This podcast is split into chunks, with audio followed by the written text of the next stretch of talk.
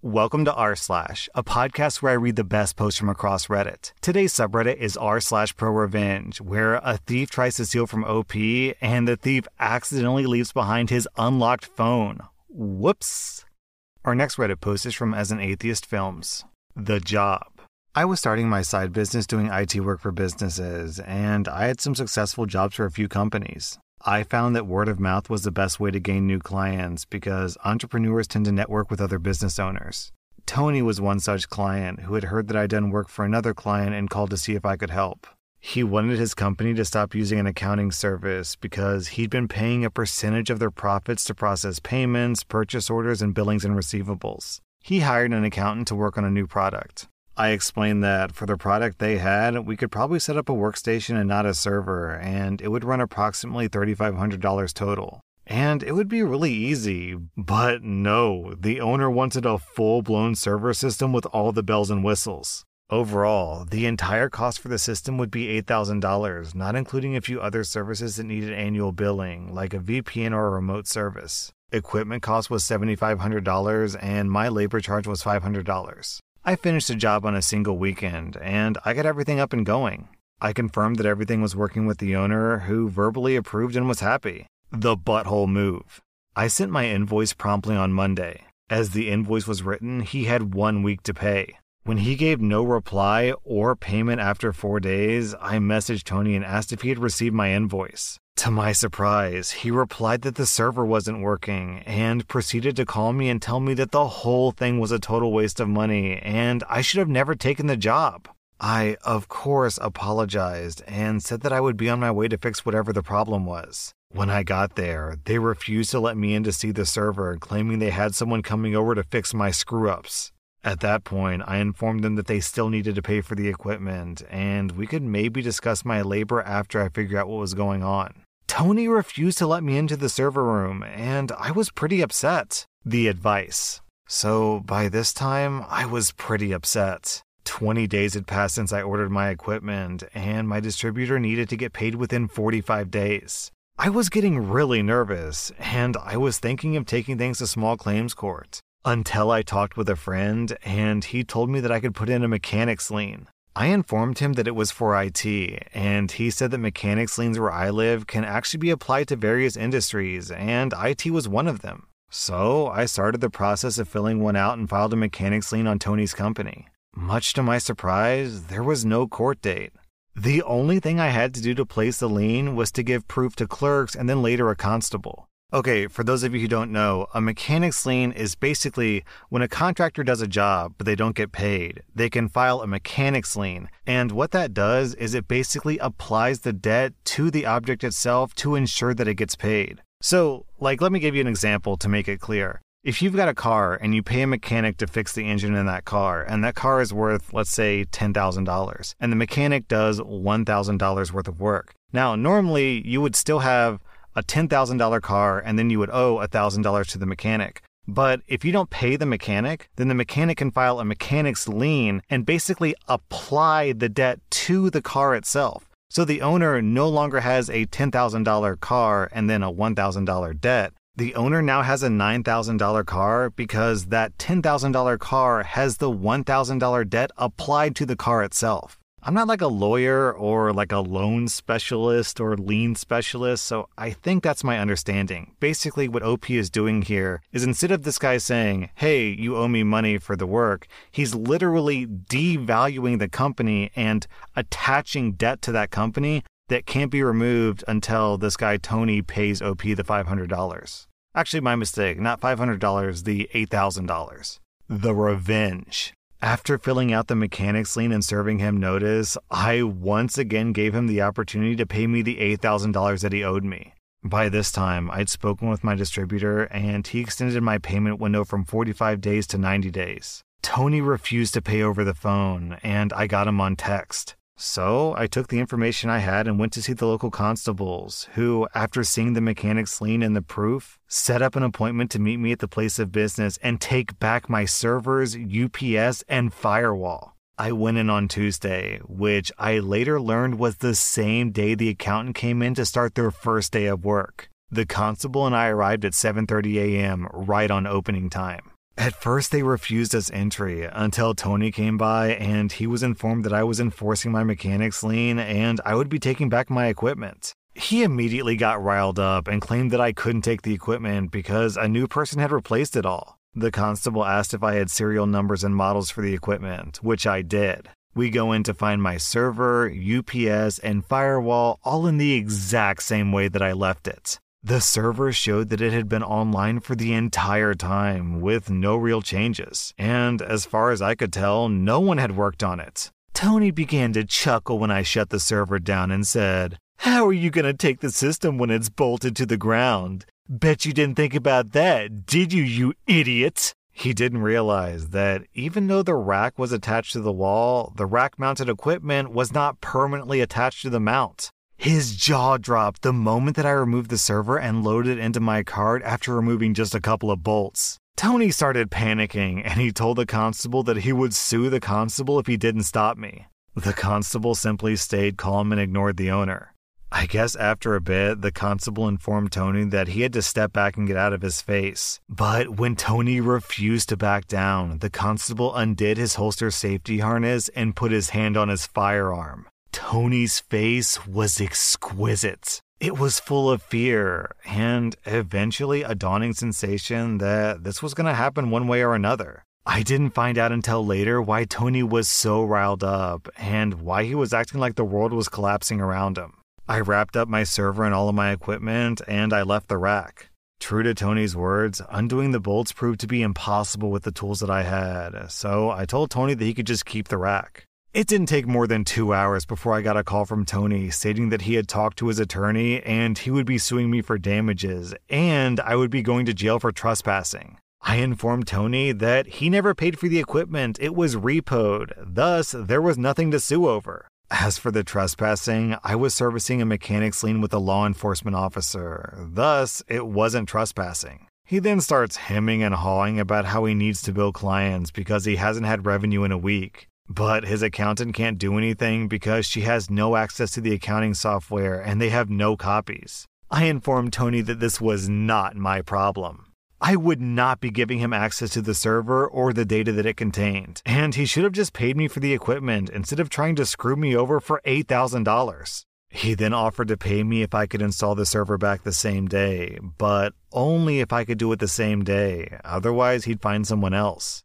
I informed him that our original contract was null and void. I would be returning the equipment to my distributor, but first, I would be wiping their storage. That effectively meant a 0% chance of recovering files. Tony started freaking out and resorted back to what he usually did, threatening me with a lawsuit, making my life a living hell, etc. So I hung up on him and I texted him that I was going to delete his data that evening and I was no longer interested in working with him more advice, and the real revenge. Tony called me at least 50 times. But I just silenced my phone and had a talk with my friend later that night, the same friend who had given me that advice. My friend then asked me why would I return the equipment if I had the only copy of all the files, the client names, the contacts, the phone numbers, billing, receivables, etc. He asked me how much revenue that company generated, and I said it was exactly $58,678 over the last month. My friend then laughed and told me, Why don't you charge them double that price to get the equipment back and have them pay you cash before you start?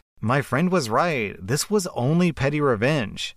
Also, I was walking away $1,800 short to pay for the firewall that I had to buy in advance and a $500 unpaid labor charge why not take it a step further and get pro revenge and get paid a fat stack of money? The following day, I messaged Tony, and I apologize for the way that I behaved yesterday. It wasn't professional. Unfortunately, your sucky attitude and attempts to screw me over got the better of me. However, the server hasn't been wiped yet. I would like to consider a new arrangement so we can salvage the sour experience and turn it into sweet honey. Are you interested in working with me to get your equipment back? I must warn you that it'll be extra since I'd be doing double the work. Let me know. Tony immediately called me, and of course, he used his typical butthole tactics. I knew you would change your mind and come crawling back. Yes, I want everything back, but I'm only paying $8,050 and not a dime more. The $50 is me being generous to give you a second chance to do things right.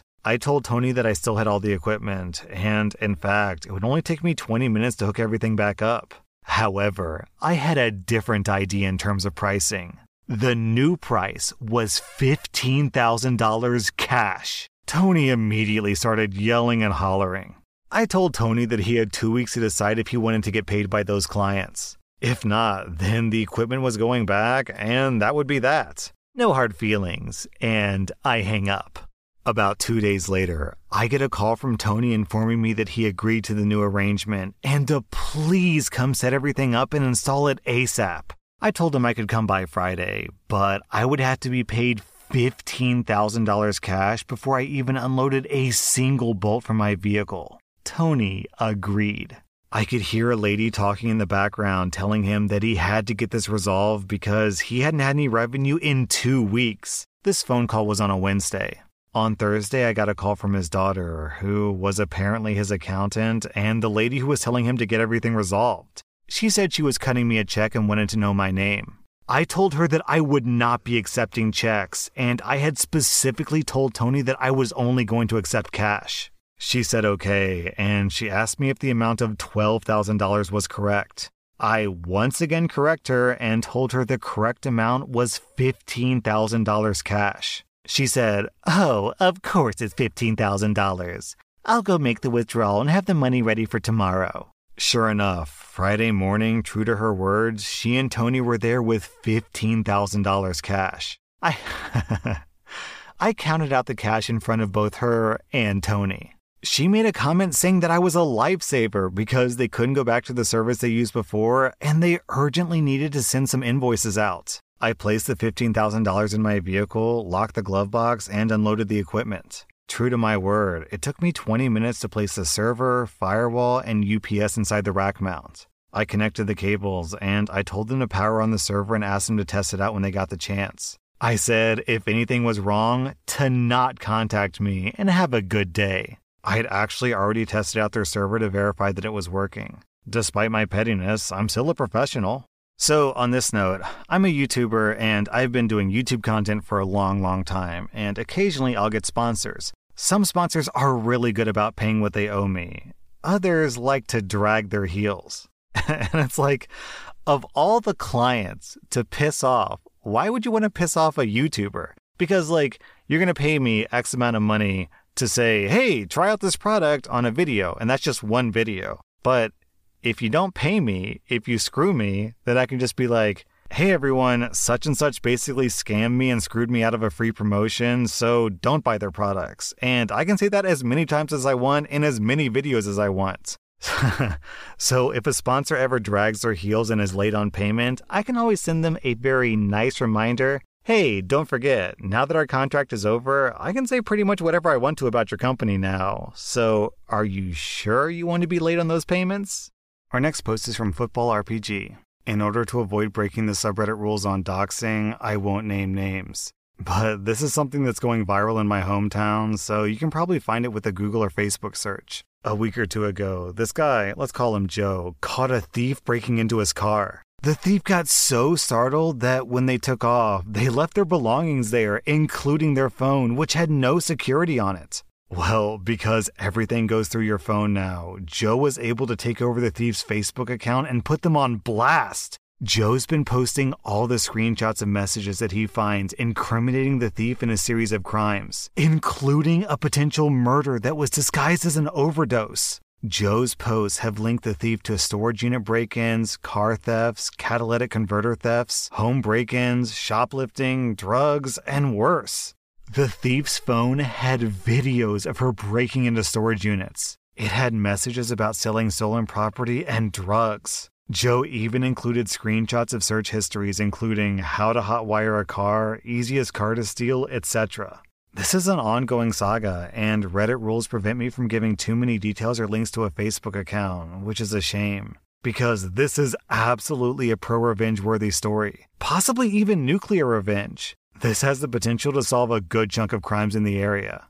So, OP included the actual real, like, news articles that were written about this story. And going through these articles, it looks like Joe went to her Facebook page and changed her work from like works at wherever to works at stealing. And also, Joe changed her name from like Karen McCarronson to Karen McCarronson Car Thief.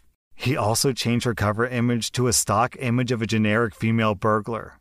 It looks like the thief also left behind a bunch of stolen credit cards and even driver's license, and Joe has reunited those people with their stolen cards. So far, Joe has said that he's helped solve five different thefts. Also, if you're wondering why Joe didn't just like give the phone to the cops, well, apparently he tried, but the cops weren't interested.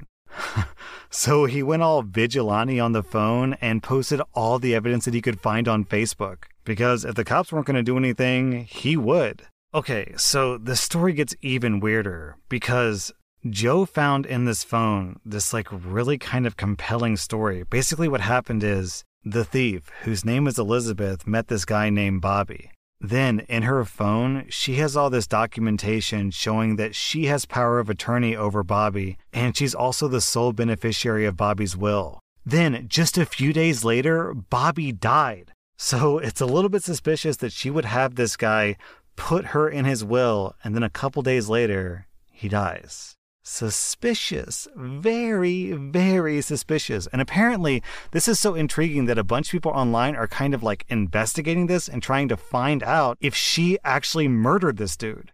This story is so insane. I think I think it's probably going to end up on Netflix to be honest with you. I'm looking forward to this documentary because this woman's life is ridiculous. I know that a huge number of my fans listen to my content while they're doing other things like walking the dog, doing the dishes, doing homework, etc. So, if you're listening to r slash on the go, then you need good earbuds. That's why I recommend using Raycon earbuds. Raycon earbuds are more affordable than other earbuds on the market, but they still have incredibly high audio quality. They have great bass, they don't slip out, and they have over 30 hours of battery or 8 hours of listening time. So obviously you might be thinking, well, r slash is just recommending them because they sponsor his channel. Well, despite that, Raycon is the earbuds that I personally use. They're the earbuds my wife uses, my brother uses, and other people in my family because I personally recommend them. If you want affordable, high quality earbuds that won't break the bank, then Raycon is a clear choice. Raycon started just half the price of other premium earbuds, but they sound just as good, and they come with a 45-day happiness guarantee. And if you're thinking about getting a pair for yourself, you can go to buyraycon.com slash r slash YT to get 15% off your order.